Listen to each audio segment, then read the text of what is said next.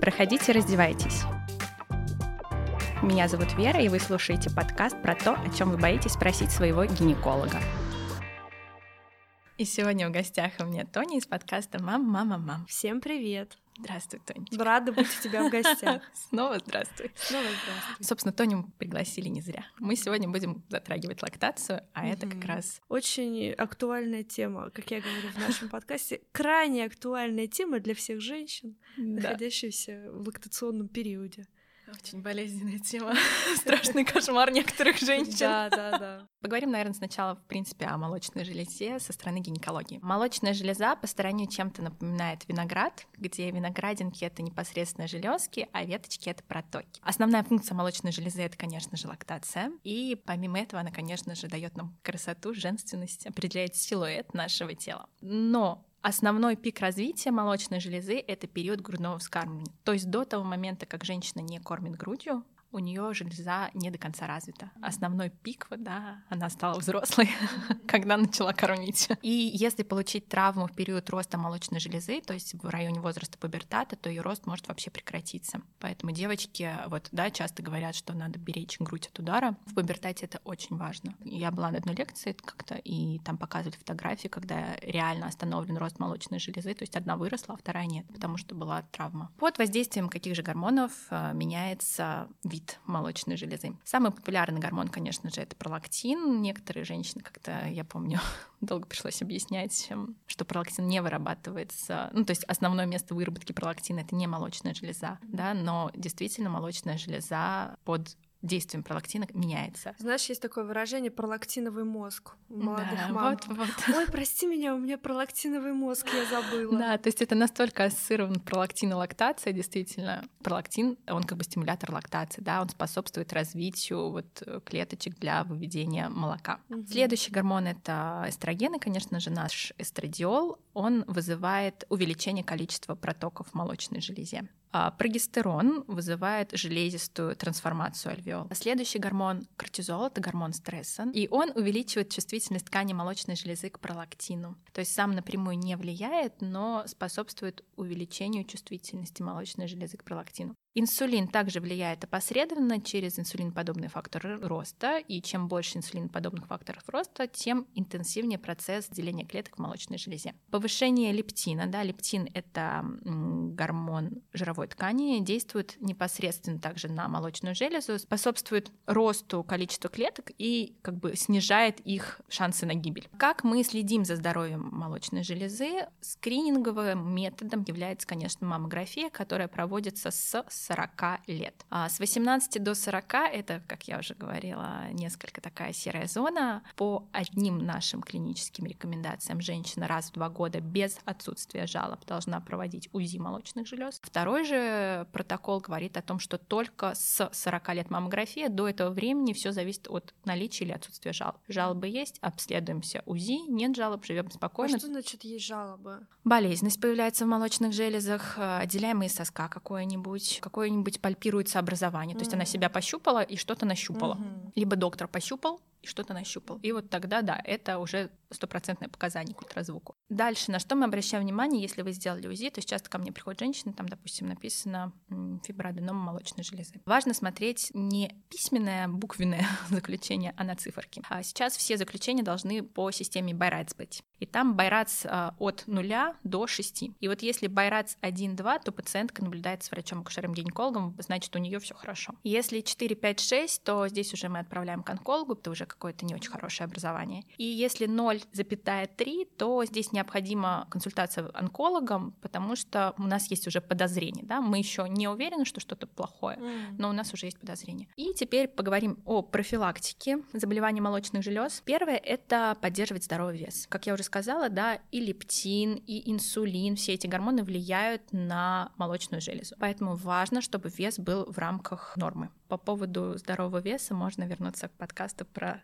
здоровый образ жизни, послушать там. Также важно заниматься регулярно спортом, то есть это где-то не менее 150 минут в неделю или 75 минут интенсивной а, нагрузки в неделю. Важно не употреблять алкоголь, потому что алкоголь провоцирует онкологические заболевания молочных желез. Если вы принимаете оральные контрацептивы, возникает всегда вопрос, насколько повышается риск рака молочной железы. Исследования предоставили убедительные доказательства, что риск рака груди и рака шейки матки повышается у женщин, использующих оральные контрацептивы, а риск рака эндометрия, яичников и колоректального рака снижаются. Mm. То есть э, анализировали более чем 150 тысяч женщин, э, которые участвовали в эпидемиологических исследованиях показали, что в целом у женщин, которые когда-либо использовали оральные контрацептивы, риск рака груди несколько выше по сравнению с женщинами, которые никогда их не использовали. А риск повышается где-то на 7%. То есть не ну, критично, не так, да? да? То есть, ну, условно мы это в голове держим. У женщин, которые в настоящее время используют оральные контрацептивы, риск повышается на 24%.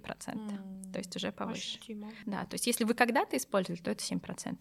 Если вот сейчас, то 24%. Но при этом он не увеличивается с увеличением продолжительности использования. То есть если вы используете там год либо три года, риски ваши одинаковые. Для нас важно, что вот именно сейчас вы используете контрацептивы. То есть если мы заканчиваем их пить, все равно у нас остается 7. Риск снижается, и после прекращения использования оральных контрацептивов через 10 лет риск не увеличивается. То есть если вы бросили их, он постепенно снижается. Если вы бросили и прошло 10 лет с момента того, как вы бросили, он становится общепопуляционным. Кроме того, а, оральные контрацептивы бывают разные. Они бывают монофазные, трехфазные, и вот весь повышенный риск наблюдается среди женщин, которые принимают трехфазные таблетки. Имеем в виду, да, что еще зависит от того, какой именно контрацептив вы применяете. Если у вас есть семейный анамнез рака груди, тогда стоит обследоваться на гены BRCA1 и BRCA2, то есть, скорее всего, вас гинеколог направит генетику, потому что профилактика и заболеваний в данной ситуации будет удаление молочных желез с определенного возраста. Если, ну, допустим, это история. в семейном анамнезе есть рак молочной железы, то вот этот генетический анализ покажет предрасположенность да, твою? Да. И если ген такой есть, то с 35 лет э, возможно удаление молочных желез. Ну, там в зависимости от того, от БРЦА1 или БРЦА2 удаляются молочные железы и маточные трубы с яичниками. Ну, это, говорю, это история Анджелины Джоли mm-hmm. как раз. И, конечно же, основной, основной пункт профилактики заболеваний молочных желез — это лактация. Матери, которые кормят детей грудью, имеют меньший риск не только рака молочной железы, но и рака яичников, и сахарного диабета второго типа, и снижается риск повышения давления. Лактация это, конечно же, хорошо. Это больно, это сложно, но это хорошо. Чего хочется начать? С того, что лактация огромным мифом окружена, что женщина должна сидеть на диете. Я, а, будучи приверженцем доказательной медицины, когда родила, конечно, моя мама советской закалки. Выкинула все мне... помидоры из холодильника, Ой, да? Это была боль, меня держали на брокколи, кабачках. Я говорю, я хочу есть, я хочу есть. А мне не давали ничего. И я пыталась объяснить, что нет, ну как, э, как это все попадет э, к ребенку, если это проходит мой пищеварительный тракт, это мой организм перерабатывает. В общем, это было ужасно. Так вот, Кормящим матерям обычно требуется больше калорий, во-первых, да, mm-hmm, поэтому да, хочется да, есть. Да, я постоянно, хочу есть. я бы сказала. Да. А, им действительно требуется больше калорий, дополнительно где-то 450-500 к тому, что вы обычно едите, с оглаской для нормального веса женщины. Если у женщины избыточный вес, то там, конечно, все индивидуально. Если женщина имеет нормальный индекс массы тела, и она в сутки тогда должна употреблять где-то 1800-2000 килокалорий, то на фоне лактации это повышается где-то до 2300. На самом деле есть калькуляторы в интернете на американских сайтах специальных, где женщина может ввести свои данные и посчитать, сколько калорий надо потреблять на фоне лактации. Следующий момент, нужно ли принимать а, во время лактации поливитамины? Потому что, да, опять же, это да, очень кстати, популярно. витамины для кормящих мам, чаи для лактации. Да, да, да, вот это все. По поводу витаминов, может быть, но если вы каких-то ограничительных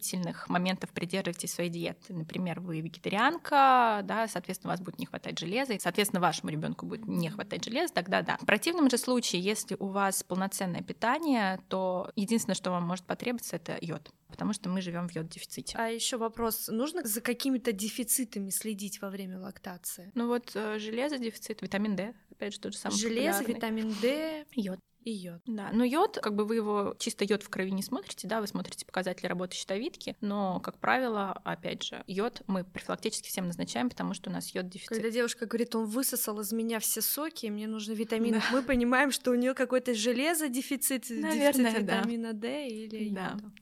Значит, и э, насущный вопрос, да, острый вопрос. Что же женщина должна ограничивать во время лактации? Да. Как правило, женщинам не нужно ограничивать и или избегать определенных продуктов во время лактации. Еще раз, не нужно. То есть молоко, девочки, а, мандарины, да. Значит, важно, чтобы диета была разнообразной, полноценной. Мама должна кушать хорошо. Но обращаем внимание на некоторые виды морепродуктов. Их иногда следует ограничить. Почему? Потому что в них содержится ртуть. А ртуть может попадать в грудное молоко и оказывать токсическое влияние на развитие нервной системы ребенка. Вот это единственное но. То есть рыбу, которая мы априори знаем, что она содержит высокое количество ртути, мы исключаем. Знаешь, я один раз была в ресторане с маленьким ребенком, угу. и ко мне подошел официант. Я заказала тунец. У тунца, у, особенно у старого тунца, если он ну, большой, они ртутные. Да, и вот он увидел, что у меня маленький ребенок, это где-то было в Европе. Официант. Да, и он говорит, девушка, вот вы знаете, у нас есть тунец, конечно, он свежий, но я бы вам советовал семгу. Я вот не знала, честно Какой говоря. Какой прекрасный официант. Mm. Я таких не встречала. Вот, значит, это, да, единственное. Но мы смотрим, стараемся выбирать рыбу с низким содержанием ртути. Это будет хороший выбор для вас и вашего ребенка. По поводу кофе. Кофеин содержится не только в кофе. Мы должны всегда об этом помнить, потому что очень часто исключают кофе, но пьют остальное. Должны исключить э, и чай, шоколад, э, газировки, энергетики, да, там тоже кофеин. Значит, в небольших количествах кофеин может передаваться от матери к ребенку через грудное молоко, но обычно не оказывает никакого негативного воздействия на ребенка. Если мать потребляет от низкого до умеренного количества, то есть это 300 миллиграммов или меньше в день. 2-3 чашки кофе. Это можно, и это негативно не скажется. Но, опять же, мы смотрим индивидуально. Вашему ребенку, может быть, это много. Если вы заметили, что он раздражительный, там у него появился плохой сон, какой-то нервозный, суетливый, тогда либо еще ниже делаем дозу кофе, либо его исключаем. А вот во время беременности? Низкие дозы, возможно, ни к чему плохому не приведут очевидный вот негативный эффект, когда ребенок, то есть это уже доказано, что ребенок будет э, реагировать, это если вы пьете более 10 чашек кофе в день. Он тогда становится, да, и суетливым, раздражительным и так далее. Почему я говорю, что все индивидуально, смотрите на своего детеныша, потому что новорожденные, особенно недоношенные младенцы, они расщепляют кофеин медленно. Остановимся, если мама на вегетарианской диете сидит, ей тогда необходимо контролировать уровень B12, потому что женщины-вегетарианки, они недополучают витамин B12, и и, соответственно, риск э, того, что у ребенка может быть также дефицит витамина D12 повышается, что может привести уже к неврологическим последствиям. Угу. И поэтому, собственно, Американская диетическая ассоциация рекомендует дополнительный прием витамина B12 женщинам, которые кормят и э, находятся на вегетарианской диете. Тоже имеем в виду. Как долго мама должна кормить грудью, да, это к вопросу, что хорошо для молочной железы, а что для ребенка. Американцы рекомендуют, чтобы ребенок находился исключительно на грудном вскармливании без каких каких-то добавок первые 6 месяцев. И потом постепенно выводите прикорм и где-то до года кормите. ВОЗ рекомендует, чтобы полгода первый ребенок был только на лактации, а затем с продолжением грудного вскармливания и прикормами до двух лет и дольше. Почему для женщины важно кормить грудью? Как я уже сказала, да, снижается риск рака молочной железы. Чем дольше ребенок находится на грудном вскармливании, тем выше защита молочной железы. Чем больше месяцев или лет женщина кормит грудью, тем больше пользы для здоровья. При этом стаж суммируется. Это какое-то пролонгированное действия, получается? Да, да. То есть, если вы, допустим, одного ребенка покормили год, угу. второго там 6 месяцев, угу. то у вас суммарный стаж полтора года. Угу. Он суммируется. Угу. А, был вопрос, что женщина кормила только одной грудью. Ну, сначала двумя, а потом во второй что-то пошло не так. Вот тут надо смотреть, а, если ребенок просто перестал брать вторую грудь, но в ней продолжалась лактация, да, вы сцеживали, то у вас вторая грудь также защищена, угу. получается. Если же нет, то у вас просто разная степень. Именно на здоровье никак не влияет. Кстати, в принципе, груди у женщины асимметричные в норме, ну, небольшая симметрия есть у всех. Это может давать разный объем молока тоже. Ребенку может нравиться одна, не нравится вторая грудь. Это как бы условно, ну, нормально, не критично. Единственное, но, наверное, остановимся, когда женщине не следует кормить грудью. На самом деле противопоказаний к лактации не так много, их там по пальцам пересчитать. Ну, во-первых, если у ребенка диагностирована галактоземия, то есть когда ребенок не может есть грудное молоко, тогда мы, соответственно, его не кормим грудным молоком. Но вы можете цедить и, допустим, отдавать в банк грудного молока. Если у женщины ВИЧ, тогда это тоже, конечно же, противопоказание к лактации. Если у матери, если мать инфицирована лимфотропным вирусом Т-клеток, э, ну, это, в общем, такие тоже заболевания, и если мать употребляет какие-то запрещенные вещества наркотические, либо какие-то препараты, несовместимые с лактацией, но которые ей по жизненным показаниям необходимы, да, это тоже противопоказание. Либо если у матери есть подозрение или подтвержденное заболевание, вызванное вирусом Эбола. Вот это все. Есть временные противопоказания к лактации, то есть, а, опять же, например, если а, женщина принимает временно какие-то препараты, которые потом она отменит, соответственно, она снова сможет кормить грудью. Если у нее не леченый бруцеллез и если у нее герпетические воспаления на груди. В таком случае женщина тоже временно не может кормить ребенка. Хотела остановиться, если у вас была пластическая операция на груди или сосках, и вы планируете кормить грудью. Какие здесь могут быть подводные камни? Во-первых, обычно кормить вы можете, но имеем в виду, что форма груди после этого меняется, и вам может потребоваться повторная операция. Второй момент, большинство матерей, которые перенесли операцию на груди или на сосках, они не могут вырабатывать достаточное количество молока для ребенка, потому что повреждаются протоки, потому что повреждаются железы, да, там делаются разрезы, зашивания и так далее, далее. Поэтому функция молочной железы может нарушаться, может быть недостаток молока, имеем это в виду. По поводу самих имплантатов груди, значит, имплантаты — это медицинские устройства, которые имплантируются под ткань груди или грудную мышцу для увеличения размера груди. Они могут быть двух типов, важно это понимать. Мы сейчас говорим об одобренных в США. У американцев все это больше, конечно, исследуется, чем у нас, и у них гораздо больше информации по этому поводу. Как бы считается, что не все силиконы, на самом деле нет. Есть те, кто наполнен силиконовым гелем, а есть те, кто наполнен физиологическим раствором. Но оба имеют силиконовую оболочку, то есть содержимое разное. Они могут отличаться, конечно, по размеру, толщине, текстуре и так далее. Значит, так как я сказала, что может уменьшаться количество э, синтезируемой матерью молока, если ваш ребенок находится на лактации, вы обязательно должны рассказать педиатру, что у вас э, была операция по там, увеличению груди, ну, то есть по изменению формы и так далее, потому что таким младенцам нужен больший контроль за их весом, да, потому что, возможно, им понадобится докорм, если вы не можете выкормить его грудью.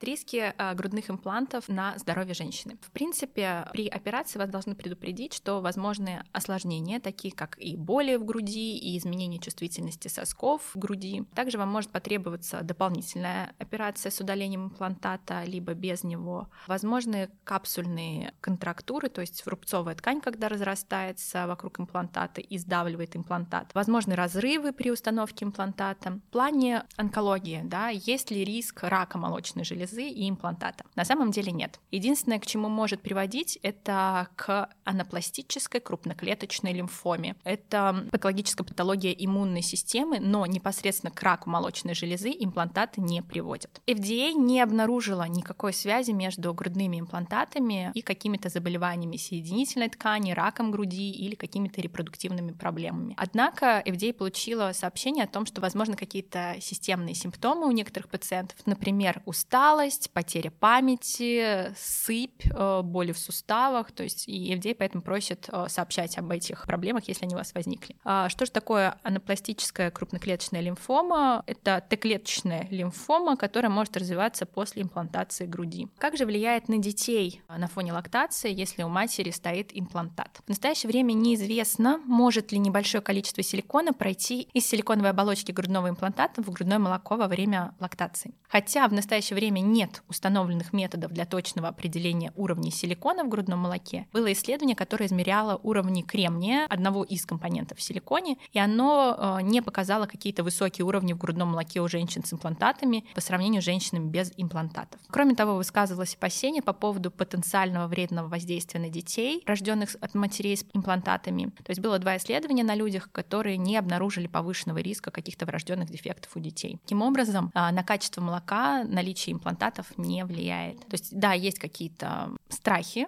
у организаций медицинских, но пока не доказано негативное влияние. И я хотела еще рассказать по поводу циклической масталгии, штука, когда болят молочные железы перед месячными. Что мы с этим э, можем делать? Ну, в принципе, вы обращаетесь опять же к доктору, мы ничего не терпим. Боли нам вообще ни к чему. Что может потребоваться? Сдать уровень пролактина в зависимости от осмотра и УЗИ молочных желез. Когда мы понимаем, что проблема носит именно такой функциональный характер, то есть исключена какая-то органическая патология, тогда вам может быть рекомендовано во-первых, подбор э, нормального бюстгальтера. Как правило, это не пережимающий, но хорошо держащий форму. Бретельки на самом деле должны быть широкими, они должны хорошо держать форму, то есть не должно вот э, ничего висеть. Это 50% успеха. Следующие возможные варианты — это прием НПВС, опять же, да, те же самые препараты, которые принимаем при болезненных менструациях, анальгетики, да, это то, что снимает боль. Возможно, смена или отказ от гормональных контрацептивов, потому что они могут давать болезненность молочных желез, хотя большинство из них, наоборот, помогает снять болезнь болезненность. Возможно применение горячих либо холодных компрессов на грудь, уменьшение продуктов, содержащих метилксантинов, то есть э, кофеин содержащих продуктов, опять же, да, это кофе, чай, энергетики, кола и так далее. Стоит придерживаться низкого потребления жиров в диете и увеличения клетчатки, потому что это, да, опять же, к вопросу вегетарианской диеты и болезни месячными тогда обсуждали. Вот то же самое здесь. Чем больше клетчатки и меньше жиров, тем ниже шанс того, что у вас будет болеть грудь перед месячными. И, возможно, рассмотреть прием масла примулы вечерней. Присылайте свои вопросы и темы для эпизодов на мою почту. Подписывайтесь на мой телеграм-канал, в котором будем обсуждать эпизоды и в котором будут анонсы. Все ссылки будут в описании. Ставьте оценки, пишите комментарии в приложении, по которым вы слушаете этот подкаст. Всем пока-пока.